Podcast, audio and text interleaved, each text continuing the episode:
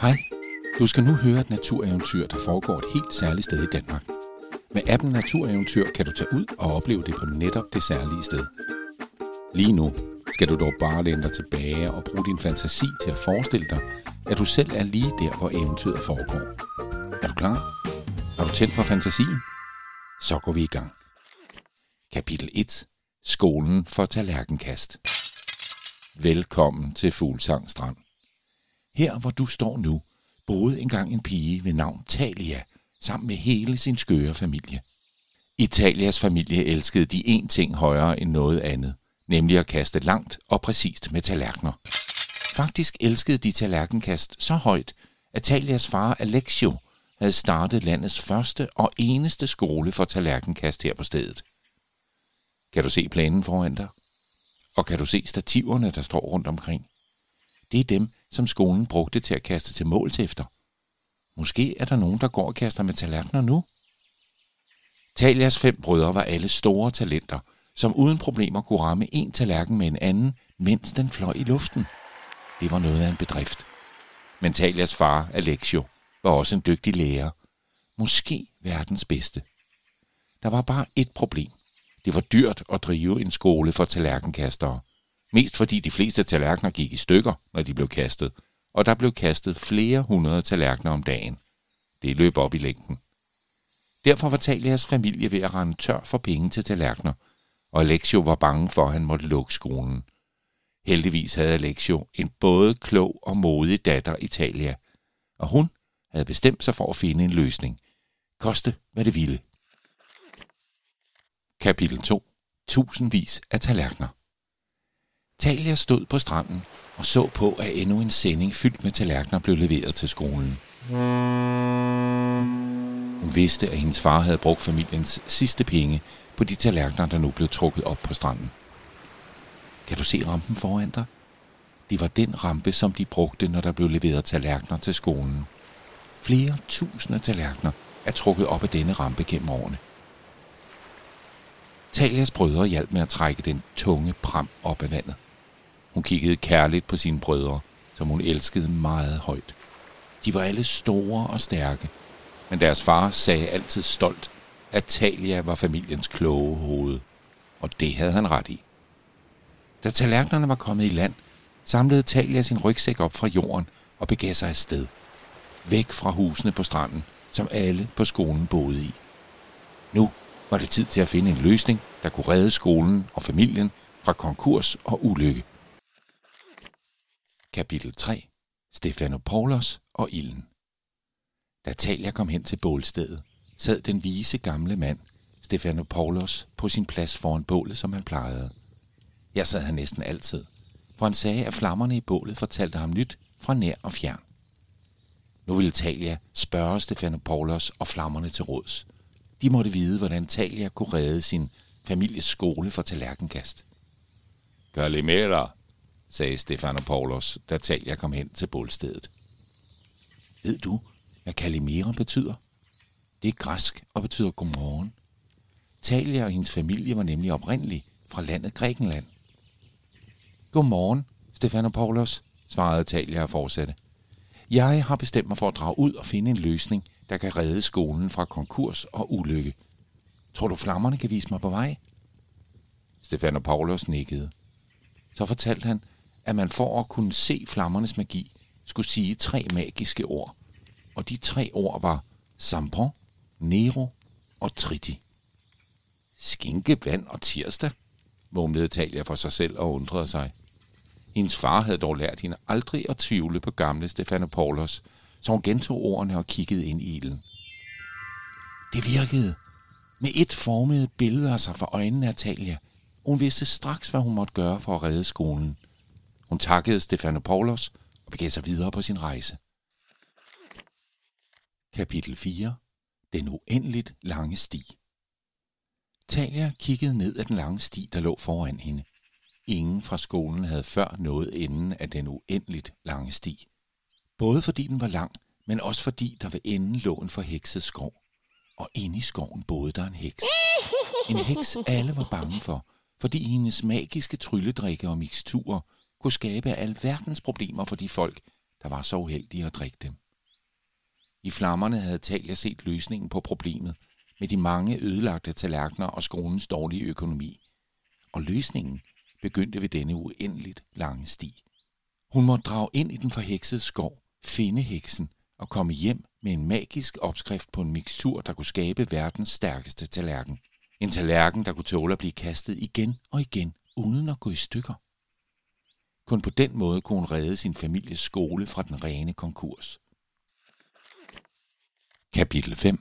Heksens skov Efter en lang gåtur nåede Talia indgangen til den forheksede skov.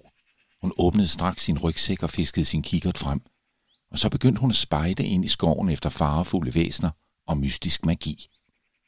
Kan du forme dine hænder som en kikkert, og se om du kan få øje på noget mystisk?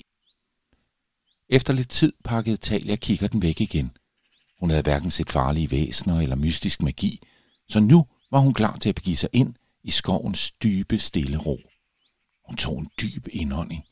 Hun tænkte på sin familie, skolen og drømmen om at vinde de store mesterskaber for tallerkenkastere i Grækenland. Så begav hun sig ind i skoven, mens hun sang en sang om tallerkener for at holde de uhyggelige tanker væk. Kapitel 6. Fælden Talia fulgte stien, der snodede sig gennem skoven. Pludselig sprang et æren ud på stien foran hende.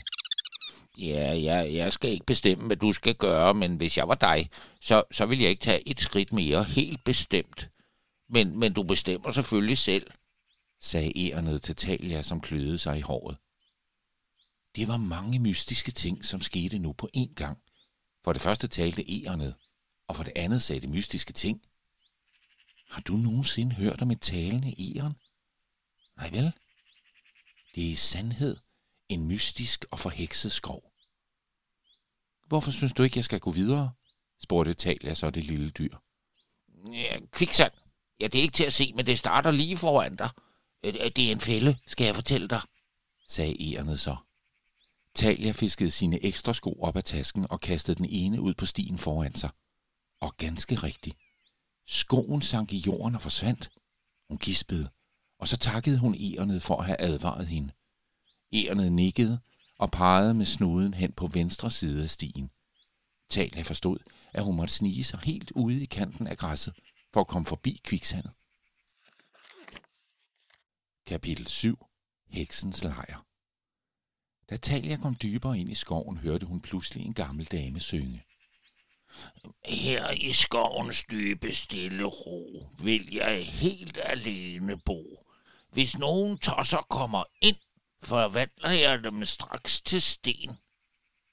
Talia blev forskrækket. Heksen var tydeligvis ikke typen, som ville have besøg i sin skov. Det var nok derfor, hun havde lagt fælden med kviksand. Kan du se heksens lejr lidt længere fremme? Det var her, heksen sad og sang. Efter lidt tid tog Talia mod til sig og trådte frem for heksen og rømmede sig. Kan du også rømme dig? Du skal sige Med det samme sprang heksen op. Hvad laver du her? Hvordan er du kommet forbi mit kviksand? Er det nu det der dumme æren igen? brokkede heksen sig og slog ud med armene. Talia fortalte om sin fars skole for tallerkenkast og familiens dårlige økonomi, og bønfaldt heksen om at give hende opskriften på verdens stærkeste tallerken. Heksen overvejede situationen lidt. Lad gå, pigebarn. Mød mig i den dybe skov på den anden side af broen, længere fremme, sagde hun så og pegede videre ned ad stien. Og derefter knipsede heksen og forsvandt i en sky af røg. Kapitel 8. Den forheksede bro. Efter endnu en kort gåtur nåede Talia til den bro, som heksen havde sagt, hun skulle krydse. Og hun skulle lige til at træde ud på broen, da hun igen hørte ærnet ved sin fod. Ja, altså, jeg skal jo ikke bestemme, men hvis jeg var dig, øh, så ville jeg gå baglæns over broen, sagde ærnet. Talia så spørgende på ærnet. Hvor var det kommet fra? Øh, det er endnu en fælde, skal jeg fortælle dig. Broen er forhekset. Hvis du træder ud på den, så forvandles du til sten. En skovhugger krydsede i sidste uge og blev forvandlet til et træ, som spætterne har hakket i siden. Talia trådte et skridt tilbage. Men hvad skal jeg så gøre? Jeg bliver nødt til at få opskriften fra heksen, og hun sagde, at vi skulle mødes på den anden side, fortalte Talia fortvivlet det talende æren. Ja, altså, jeg skal jo øh, ikke bestemme, men, men jeg vil som sagt gå baglæns over. Så virker fælden ikke. Det er en dum fejl en ellers smart fælde, sagde Erenet så og hoppede væk igen. Men, men du bestemmer selvfølgelig selv, råbte inden det forsvandt helt af syne. Kan du se træet på venstre side med huller i fra spætter? Det er en skovhugger, som er blevet forvandlet. Da Talia så træet, bestemte hun sig for, at heksen måtte stoppes. Heldigvis vidste hun lige, hvordan hun skulle gøre. Kapitel 9. Den dybe skov. Da Talia nåede ind i den dybe skov, stod heksen og ventede på hende. Den gamle dame så både rasende og forvirret ud, da hun så Talia komme gående.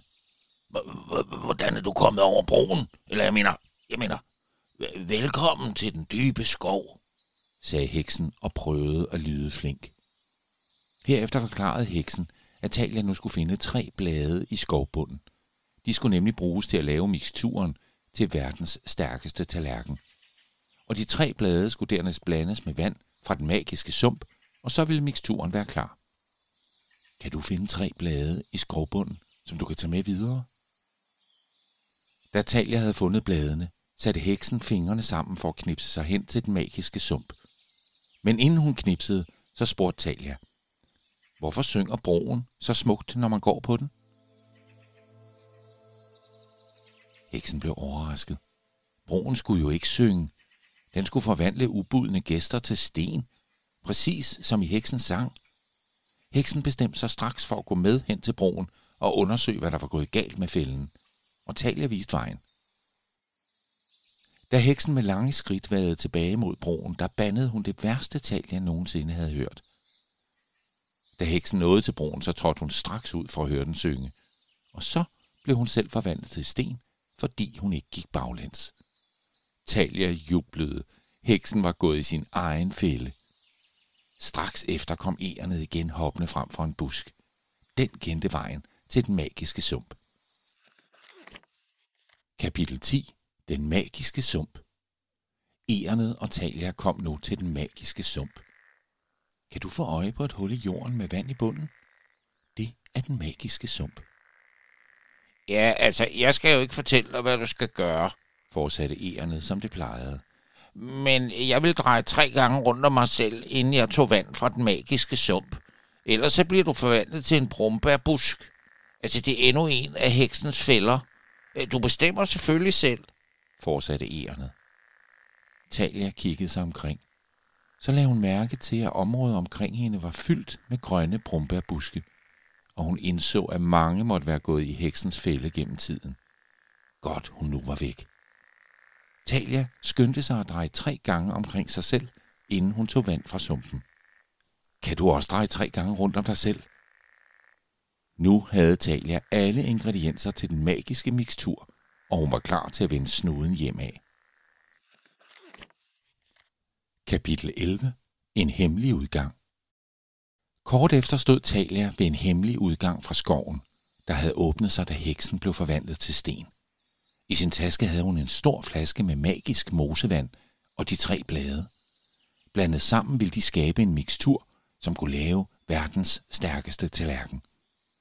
Talia gav hånd til det lille æren, som havde fulgt med hende til udgangen af skoven. Hun takkede det lille væsen for hjælpen. Ærenet nikkede og hoppede væk, som om intet var hent. Da Talia kom hjem, bryggede hun straks miksturen i en af sine mors gryder. Og den magiske væske viste sig ganske rigtigt at skabe tallerkener, der ikke kunne gå i stykker. Faktisk viste sig, at alle tallerkener, som blev vasket med den magiske mikstur, blev næsten umulige at ødelægge. Familiens skole for tallerkenkastere var reddet. I årene efter vandt Talias brødre utallige præmier hjemme og i Grækenland. Men alle var de enige om, at den største ære tilfaldt Talia, som på egen hånd havde besejret en heks, for at familien kunne blive ved med at kaste tallerkener. Har du lyst til at se skolen for tallerkenkast og besøge den forheksede skov? Så får din mor eller far, eller din mormor eller din farfar, eller måske din yndlingsonkel eller lærer til at tage dig med en tur til Fuglsang på Nordfyn. Her kan du også prøve at gå over den forheksede bro. og hente vand i den magiske sump. Download den gratis app Natureventyr, og lad den guide jer rundt på eventyr langs smukke ruter i den danske natur.